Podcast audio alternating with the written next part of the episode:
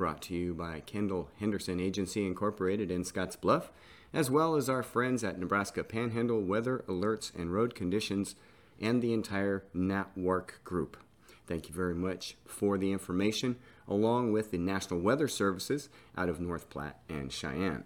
Here's a look at what's happening on Friday the potential for accumulating snow has increased across the southern panhandle into portions of the Sandhills and southwest Nebraska.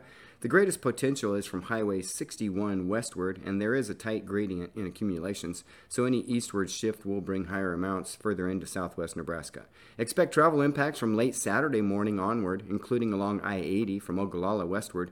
Thankfully, strong winds and very cold temperatures will not be a factor in the system. Your daytime highs include 30s and 40s for most of the forecast region and colder temperatures in the teens and 20s for mountains on Friday. Snow showers will expand in coverage along the Front Range and high plains of Colorado by Friday afternoon and move north and east into the I 80 corridor of southwest Wyoming by late afternoon and evening hours. Snow moves up from the southwest Saturday morning. Most snowfall occurs Saturday afternoon into the evening. It'll be wet Saturday afternoon, then become drier late in the evening. Significant wind and cold temperatures are not expected.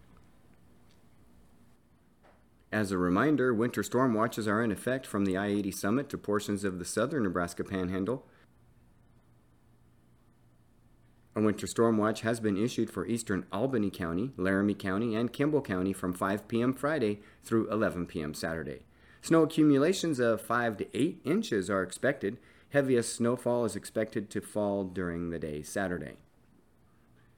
As we finish off today's forecast, here's a look at the coming week.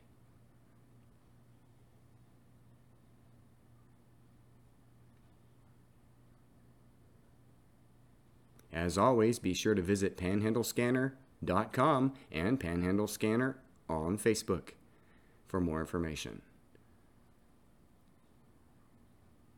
Special thanks to Nebraska Panhandle Weather Alerts and Road Conditions and our friends at Nat Work. This information provided by them as well as the National Weather Service out of Cheyenne and North Platte. That's going to do it for today's quick weather forecast. Thanks again for listening and may God bless. I'm Brian Hale.